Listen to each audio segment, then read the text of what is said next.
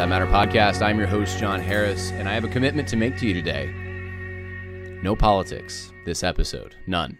We're not going to talk about it, whether in the church or in the United States or in the world. We're just not going to do it. We're going to talk instead about something that I think is extremely important, and that is Advent. We are in this season of Advent.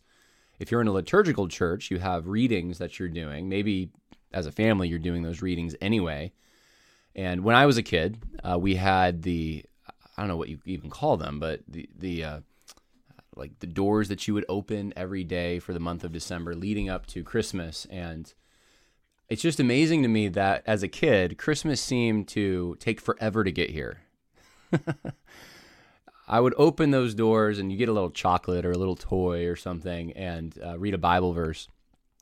And I just remember thinking, I can't believe there's 18 more days. I can't believe there's six more days. And then when we finally get there, I remember on Christmas Eve, I was just thinking, it still feels like it's going to take forever. I have to go to sleep and wake up. And of course, you don't sleep.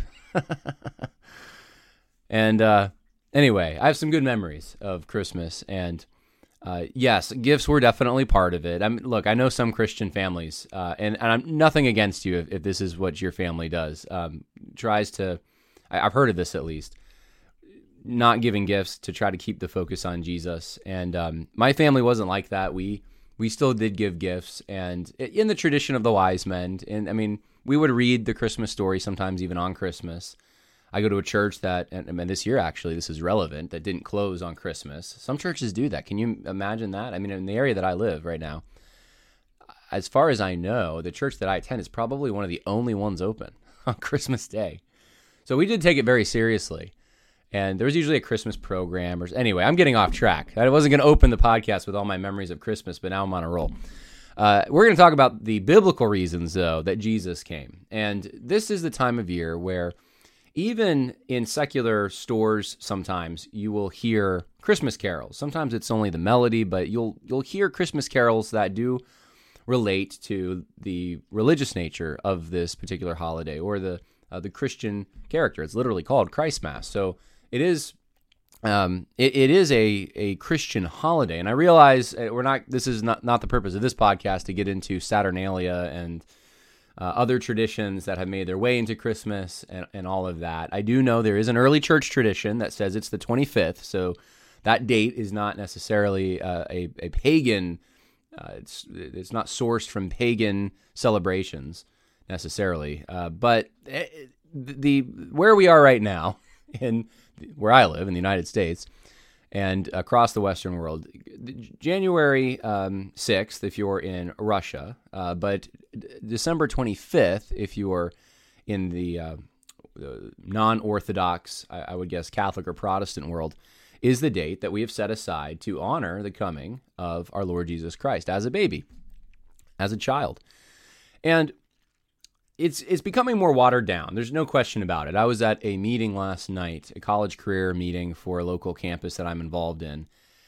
And I asked the students there, I said, do your suite mates, roommates, classmates, do they think of Jesus or associate Jesus with Christmas?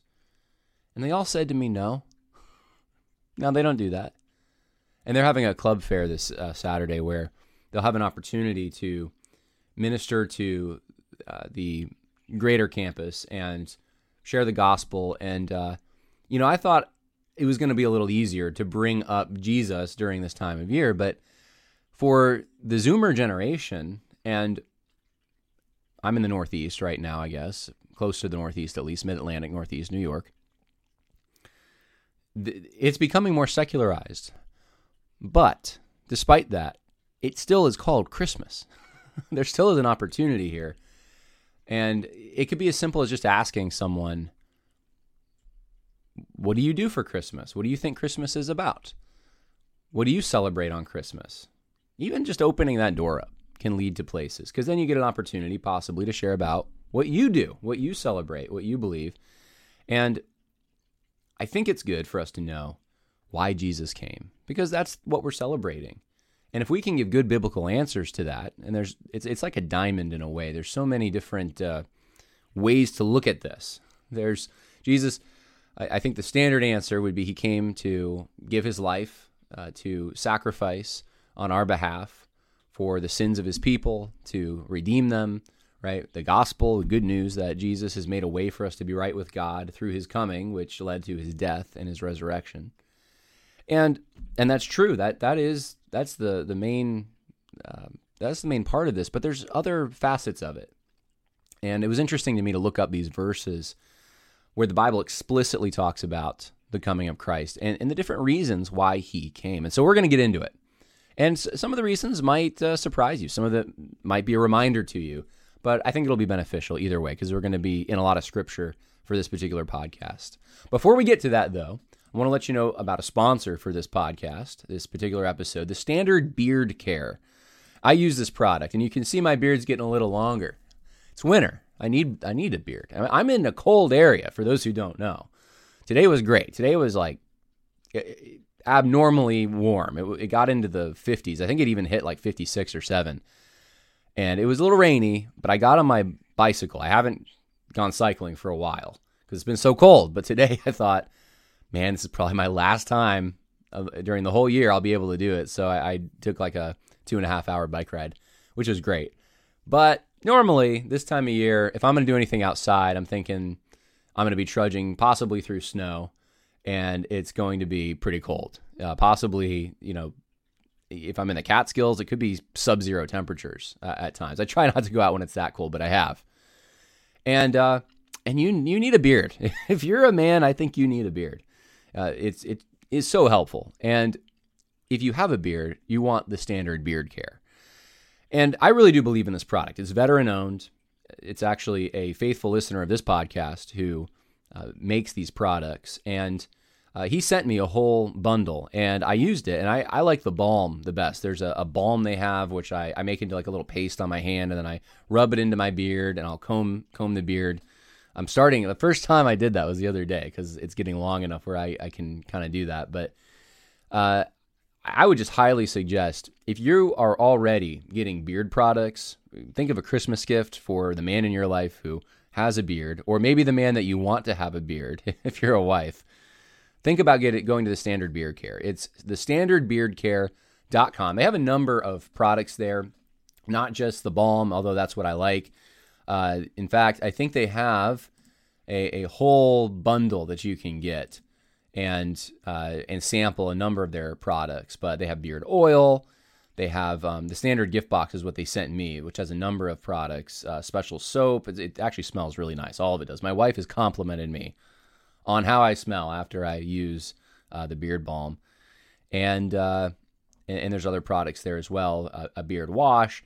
So check it out. Thestandardbeardcare.com and get all your uh, needs met for uh, the beard that you have or for the man in your life who has one.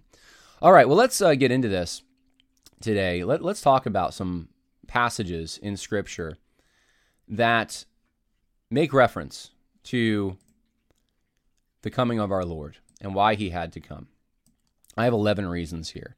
Now, this isn't necessarily exhaustive necessarily. I mean, you could you could even divide some of these reasons up this is just my my spin on it. This is just my as I'm looking at the passages that talk about Jesus coming. These are the 11 reasons that I came up with. And so uh, so you might look at it a little differently, but um, but here they are. Number 1, number 1, Jesus came to give his followers an example. An example. Now, this is one of the things that you'll hear a lot from even non-Christians. They'll say, you ask why did why did you think Jesus had to come? Why did he have to come and die for on the cross? And they'll say, well, he was coming as a great teacher to give us an example to follow. And that is right, actually. It's not exhaustive, it's not the full story, but it is right. And Mark 10 talks about this. Mark 10, 43 through 45. It says this, but it is not this way among you. And in, the context, I know we're jumping right in there, aren't we? The context here is there's an, there's arguments going on about who's the greatest in the kingdom of heaven, and and Jesus says, uh, "Whoever wishes to become great among you shall be your servant, and whoever wishes to be first among you shall be slave of all. For even the Son of Man did not come to be served, but to serve and to give his life as a ransom for many." ransom, of course, being a, payment, a, uh, a, a, sacrifice that uh, he had to make to redeem us. And so the the gospel message is in here. You know, one of the things that you'll see as we go through all of this is Jesus preaches the gospel. It's, it's all throughout uh, the first four books of the New Testament. Jesus giving the gospel, and I I realize it's not in the necessarily the the same formulation or phrase the same way um, that uh, we may give it today. If you use programs like Way the Master, for example, or if you uh, even read some of the things in uh, the epistles, the way that Paul sometimes went about things, uh, different personalities, different ways of going about it. But there's there's a perception. I just want to say this. This is not completely related, but it, it is tangentially related, I suppose. That there are people who try to make a separation between Jesus' gospel, the gospel of the kingdom, they'll call it, and then the gospel of the apostle Paul. I, I kid you not. This is a real thing people, especially those who are more on the social justice bandwagon, love to do this because they can then say Jesus is hey, the good news of Jesus was that he's coming to make this equal world. And and so we're pursuing the kingdom of God. We're bringing the kingdom of God down to earth or yeah, when the referencing perhaps the Lord's prayer, sometimes they'll do that and say, Thy kingdom come. That's what we're doing when we fight for fair wages and for the elimination of poverty and, and all of that. And no, I'm not talking politics. I'm, I'm just using this one example uh, that uh, of a misuse of the, of um, scripture to illustrate that actually, as you go through the four, first four books of the New Testament, what you'll find is Jesus' gospel is perfectly consistent with Paul's. And you see it in places like this. He literally says what he's coming to do. His, his, this is the mission that he's on. He, he wasn't on a mission during his first coming, okay? The first coming of Christ was not a mission to bring about uh, free health care for all.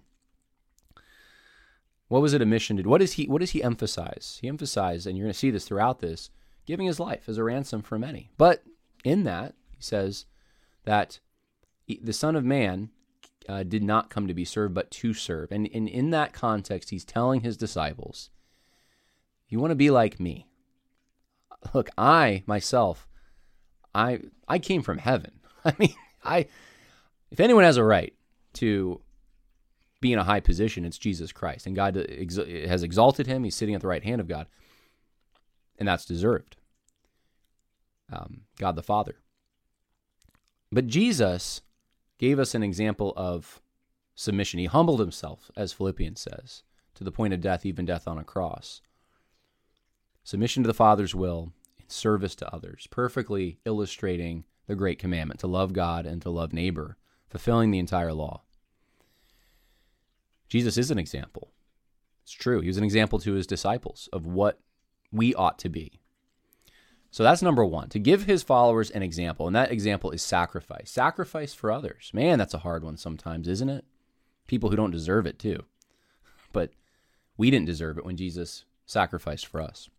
Number two, Jesus came to do the will of his Father. John 6, 37 through 40 says, All that the Father gives me will come to me, and the one who comes to me I will certainly not cast out. For I have come down from heaven, not to do my own will, but the will of him who sent me.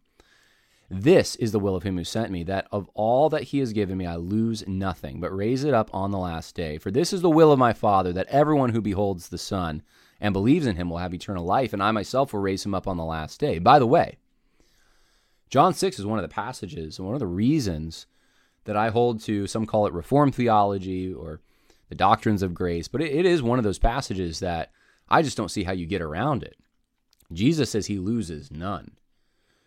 He, uh, it doesn't, th- there's no allowance for even us choosing to walk out of his hand. I, I, and I know there's there's even some listeners in this audience who probably believe that, and I um, I'm not going to do a whole series on the doctrines of grace in this podcast. That's not the point, but I I do think that you have to grapple with this uh, if you're going to take that position. Um, I find this to be a big comfort, though, and I think that's why it's given that Jesus, man, when you when the Father gives the Son the gift of uh, believers, followers of his, disciples, this is a, an exchange between them. You, the father, it doesn't make sense to give someone a gift that is just is contingent on uh, their own choice or, or volition. Uh, not not that volition or choice don't, don't play into it, but that it, it someone can just choose to reject Jesus. I mean, what kind of a gift is that? The Father gives the Son uh, us, those who are in Him, those who believe in Him, and Jesus says Himself, He's not going to cast any out. He loses none. It's a comforting thought. And this is the will of the Father. The will of the Father is for you and me, those who are in Christ, to remain in Him. And that's one of the things I think we can celebrate this Christmas. Uh, Jesus came to do the will of his Father, and the will of his Father is to give his Son this precious gift of redeemed individuals, redeemed people. Number three. Number three. Jesus came to fulfill the law. Matthew 5 17 says, Do not think that I came to abolish the law or the prophets. I did not come to abolish, but to fulfill. Now, this is in the context of Matthew 5, the Sermon on the Mount, right? Unless your righteousness surpasses that of the scribes and Pharisees, you shall not enter the kingdom of heaven. Uh, if you look with lust, it's adultery. If you hate, it's murder. I mean, Jesus makes this this incredibly high standard in the minds of the Jewish audience that he had. And he starts off the whole thing with blessed are, and he has a whole list, but poor in spirit, the peacemaker, you know, people who aren't necessarily the scribes or the Pharisees. They are not part of the religious establishment. They know that they have empty pockets before God and nothing to offer. And Jesus creates a contrast between these two groups to some extent, but he also um, creates such a high standard that what it, what it illustrates is those who are humble, who know they can't reach the standard, those are the ones that receive grace. And in this whole context of Jesus talking about this, he says, Do not think that I came to abolish the law. Because some people would think that. I mean, you're you're coming in here, you're giving your own you're making your own rules here, right? You're you're saying stuff that goes beyond what Moses said. Higher standard, things that cut right down to the heart. What what are you doing, Jesus? Are you abolishing what we've been following? He says, No, I'm not doing that. I didn't come to abolish, I came to fulfill. Fulfill the law, fulfill the prophecies of the Old Testament, fulfill the ceremonial law that pointed to him that we do not need to appeal to anymore, to appease the wrath of God. to illustrate something that's already taken place. Jesus fulfilled the, the law, he appeased the wrath of God. Nor does Jesus take away from the character and nature of God that the biblical principles flow uh, from. The law, the uh, I would even say here, I venture to say, I don't even think the the the laws when it come to when, when it comes to um, civil laws, or at least the principles behind them, the general equity of the civil laws. Jesus didn't come to take those away either. He wasn't a revolutionary figure that was overturning what had come before. He was in continuum with it. He was in continuum with it. He was the Jewish Messiah. And I think it's important to understand that. There are Christian traditions that seem to neglect this, that think Jesus was, they, they create such a chasm between what was before and then what Jesus implemented. And Jesus is continuing in the true, authentic religion of God that goes, that stretches back literally to Adam. So Jesus came to fulfill the law. Number four, to point people toward the truth. John 18, 36 through 37. Jesus answered, My kingdom is not of this world. If my kingdom were of this world, then my servants would be fighting, so that I would not be handed over to the Jews. But as it is, my kingdom is not of this realm. Therefore Pilate said to him, So you are a king? Jesus answered, You say correctly that I am a king. For this I have been born, and for this I have come into the world, to testify to the truth. Everyone who is of the truth hears my voice. So why did Jesus come? testify to the truth, What truth? Well, we're going we're to see some of that. We've already seen some of it and we're going to see more. But clearly there was a problem. There was a problem with humanity. There was a problem in the Jewish world. Even at that time, they're believing lies. They needed the truth. Jesus came bearing witness to it. John 12, 44 through 47 says, And Jesus cried out and said, He who believes in me does not believe in me, but in him who sent me. He who sees me sees the one who sent me. I have come as a light into the world, so that everyone who believes in me will not remain in darkness. If anyone hears my sayings and does not keep them, I do not judge him, for I did not come to judge the world, but to save the world. He came to save the world. But what else does it say here? I've come as a light into the world. I've come as a light into the world. This is one of the beautiful things about reading the Gospel of John and why I myself, along with I think the majority of Christian ministries engaged in evangelism, point people to that particular book as their first book to read. And one of the things I think appealing is this poetic uh, imagery that light and truth are, John uses them so synonymously. And you see Jesus saying in John 18 and John 12 something very similar. He came to bear witness of the truth, but he also he came as a light into the world. There was darkness. There was error. We needed truth. We needed light. You know, one of the things that uh, I, I know I used to feel stressed about in evangelism was I wanted to make sure I gave someone the whole gospel. If I didn't do that, I just felt like a failure. Uh, man, uh, how could I? And, maybe there's a health to this to some extent, but uh, we want to balance. Jesus doesn't always do this. Have you noticed that? Jesus doesn't always give someone, here's the plan of salvation. I'm going to go die here. And when I die, this is the transaction that's going to take place. And then you need to repent and believe. Jesus doesn't really do that. You can, you'll find all of this. And this is all stuff that you need to know. But you know, often I think of Jesus with Pilate. He says things like what he said I've come into the world to testify to the truth. Everyone who is of the truth hears my voice. And Pilate, of course, says, What is truth? That's kind of a conversation killer, I would say. what is truth? You know, Jesus throws out sometimes little kernels. He throws out pieces. He throws out things that a humble person, someone who is that God is working on their heart, that they are being drawn. Um, he throws out things that they can follow up with questions on. And if they don't, he doesn't always give them more.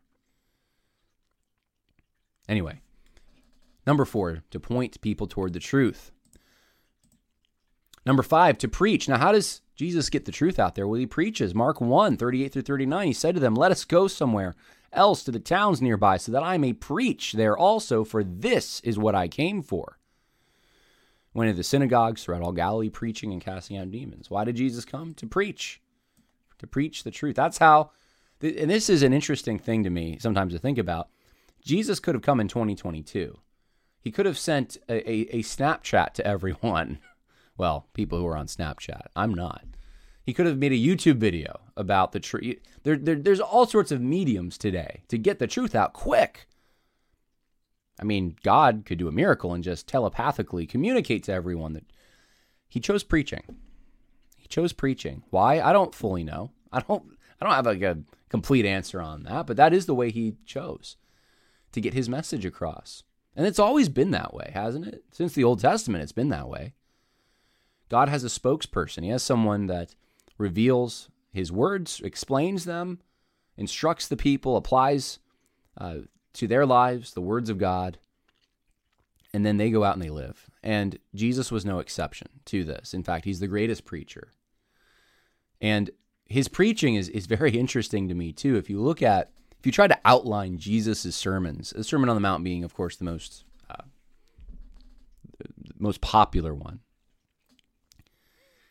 it's very unlike in some ways uh, m- many of the the sermons that I would even listen to today. Not that those sermons are all bad, but it doesn't follow a um shall we say, strictly exegetical. He, he doesn't take a passage from the Old Testament and he's going to go through it, explain all the words and the. I mean, they would have understood Hebrew, I suppose. Um, just a thought. I'm not knocking exegetical preaching. I'm very much uh, uh, not just sympathetic, but I, I advocate uh, uh, exegetical preaching. I just I just find it fascinating that if you look at Jesus and how he preached, it was so tailor made to the audience. It wasn't a stale. Uh, it wasn't a, a repetition of academic facts about a particular passage or anything like that. It was man, it was it was it just hit him in the heart. It hit him right where they needed it at the time. Jesus knew what to say, and you know even then it, it was you know Jesus Jesus would uh, even talk about people coming for wrong motives because their bellies were empty and they wanted food and. Uh, of course, even it would stand to reason that some of the people who followed him around were calling for his crucifixion. Probably not the exact same crowd, but there were probably there was some overlap there. And so was Jesus Jesus wasn't a failure as a preacher by any stretch. I mean, it says in the first part of John that men love darkness, and so the, Jesus exposes light, and he he does so though in, in a way that is so it is so fit for the time in which he exposes. He gives them exactly what they need in that moment, and no more. We can't handle everything. so sometimes we need milk. Meat's not digestible, and Jesus knew that. And and then the brilliance of using parables to reach the humble and re- and prevent the proud from understanding his meaning. A lot could be said about Jesus' preaching, but that's one of the reasons he came to preach. So if you're going to look at the greatest preacher and try to emulate him, I would suggest, uh, sure, look at Charles Spurgeon, look at some of those great preachers of the past, but look to the greatest preacher, look to Jesus. Number six, to save the Jews. Oh, wow. To save the Jews? John, what are you talking about? I thought he was to, it was to save everyone. Well, sure. It was all kinds of people, but there's something special about the Jews. Luke 19, 8 through 10. Zacchaeus stopped and said to the Lord, Behold, Lord, half of my possessions I will give to the poor. And if I have defrauded anyone of anything, I will give back four times as much. And Jesus said to him, Today salvation has come to this house, because he too is a son of Abraham. For the Son of Man has come to seek and to save that which was lost. Now, have you ever, you've heard this probably. I've heard it, but I, I, I never noticed the verse before. Verse, uh, I think it's verse 9. Today salvation has come to this house because he too is a son of Abraham. So Zacchaeus is a son of Abraham. How is that significant? Well, it is. That's part of the reason salvation has come to this house. And that's when he says, For the Son of Man has come to seek and to save that which was lost. Zacchaeus being a Jew, and, I, and I'm drawing from Romans, uh, of course, on some of this so, theology, but Zacchaeus, to him belonged the promises. And so many, like Zacchaeus at that time and still today, are in disobedience or not following the true path that God has set forward, even though there's a, a relationship that God cultivated with Jewish people, in particular, a chosen nation.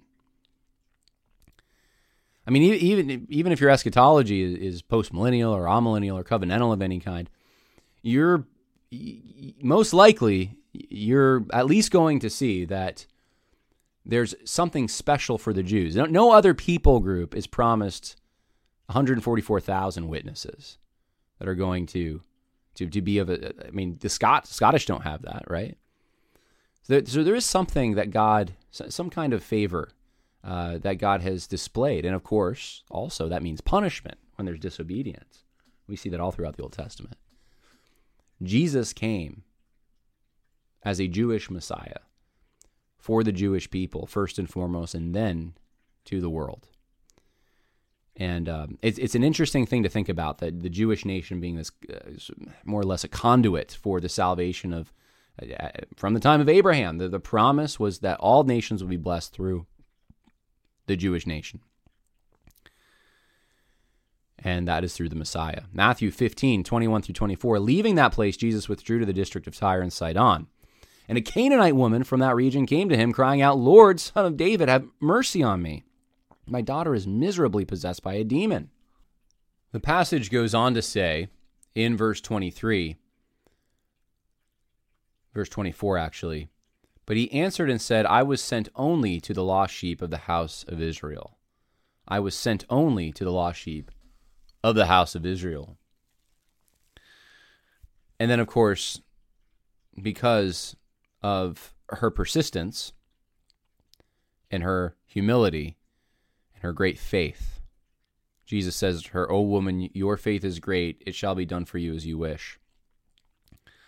You see in Jesus even this in his in his ministry, a care for those beyond his own people.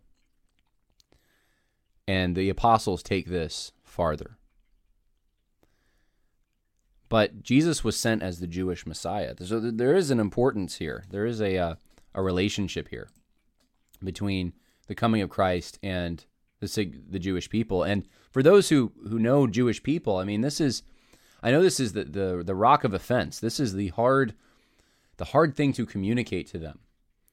Uh, I mean, Isaiah 53 is the go-to passage on this because it's clearly is talking about Jesus in their own Tanakh their holy writings. But with everything else going on, and I'm not going to talk politics today, I just think it is important to, to remember that. To remember that. Number seven, to call sinners to repent. Jesus came, it says in Luke 5 29 through 32. And Levi gave a big reception for him in his house, and there was a great crowd of tax collectors and other people who were reclining at the table with him.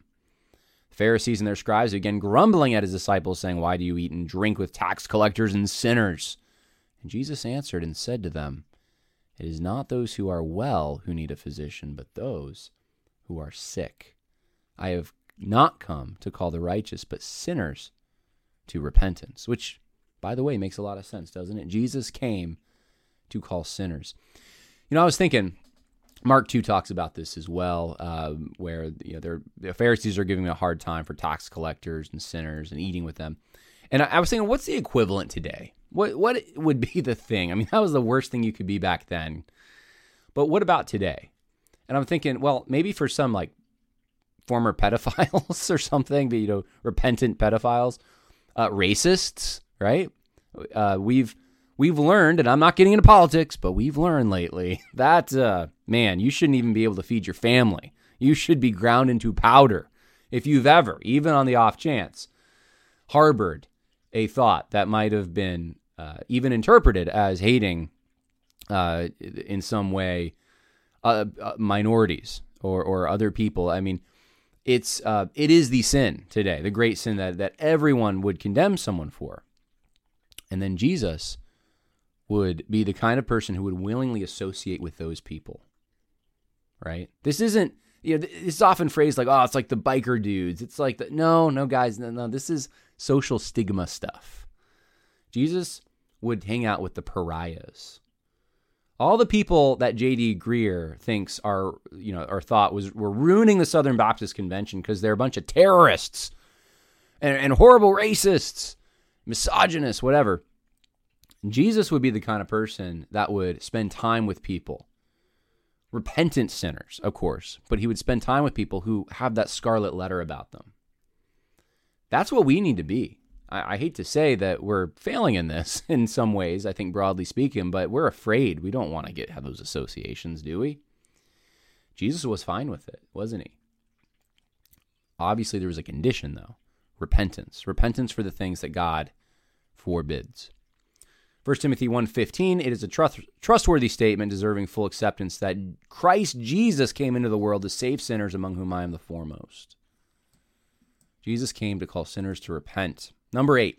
Jesus came to offer eternal life to his people.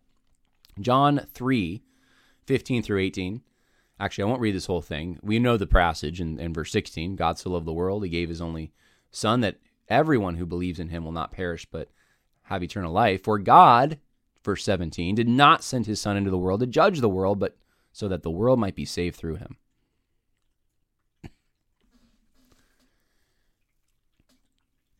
The reason Jesus came was to offer eternal life. And this goes, I mean, he said he was sent only to the lost sheep of Israel, but with a, with a uh, a plan in place in the providence of God that that would go beyond the lost sheep of Israel, especially upon rejection. John 10, 7 through 10. So Jesus said to them, Again, truly, truly, I say to you, I am the door of the sheep. All who came before me are thieves and robbers, but the sheep did not hear them.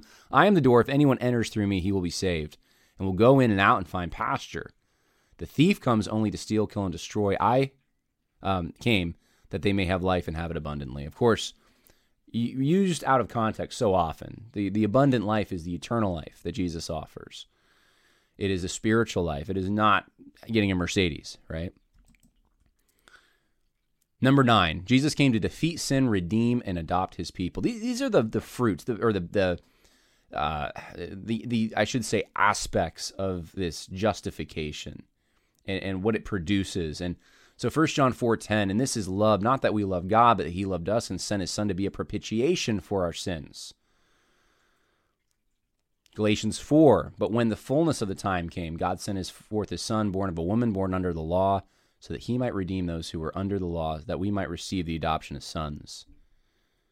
Romans 8, 3, for what the law could not do, weak as it was through the flesh, God did, sending his own son in the likeness of sinful flesh, and as an offering for sin, he condemned sin in the flesh. I mean, it, the amazing thing here is Jesus defeated sin as if that wasn't enough.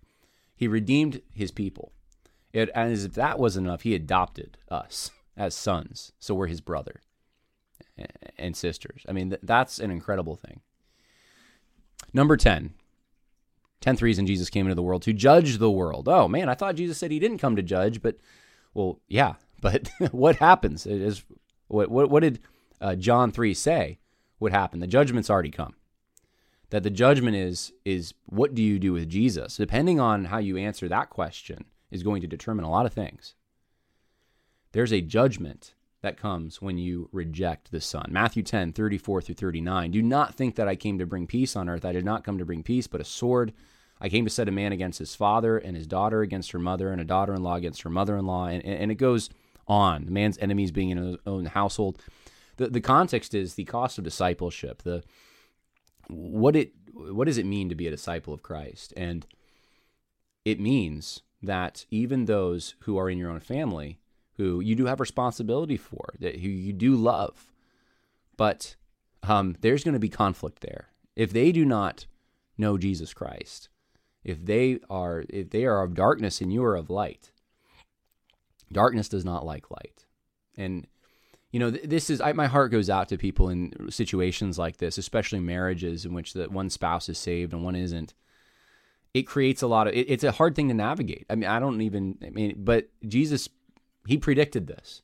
This is going to, to happen, and it's why we pray that uh, the the spouse who is not saved would become saved. John 9 39, and Jesus said, For judgment I came into this world, so that those who do not see may see, and those who may uh, see may become blind. Again, God resists the proud, gives grace to the humble. And uh, there's a humbling element to uh, Jesus coming and his, uh, you see it in the way he even treated the Pharisees and Sadducees. And then number 11, Jesus came to die. John 12, 27. My, now my soul has become troubled, and what shall I say? Father, save me from this hour, but for this purpose I came to this hour.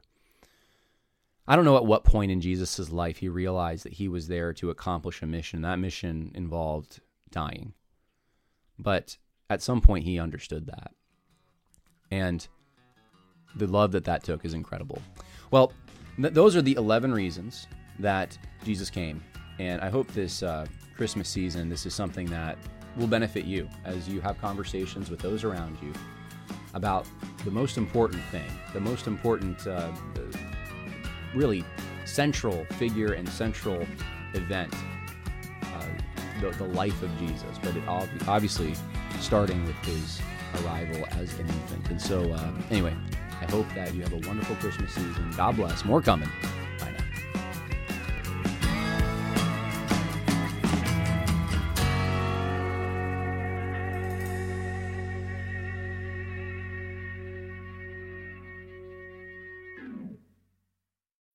When you need mealtime inspiration, it's worth shopping Kroger, where you'll find over 30,000 mouthwatering choices that excite your inner foodie. And no matter what tasty choice you make, you'll enjoy our everyday low prices, plus extra ways to save, like digital coupons worth over $600 each week. You can also save up to $1 off per gallon at the pump with fuel points. More savings and more inspiring flavors make shopping Kroger worth it every time. Kroger, fresh for everyone. Fuel restrictions apply.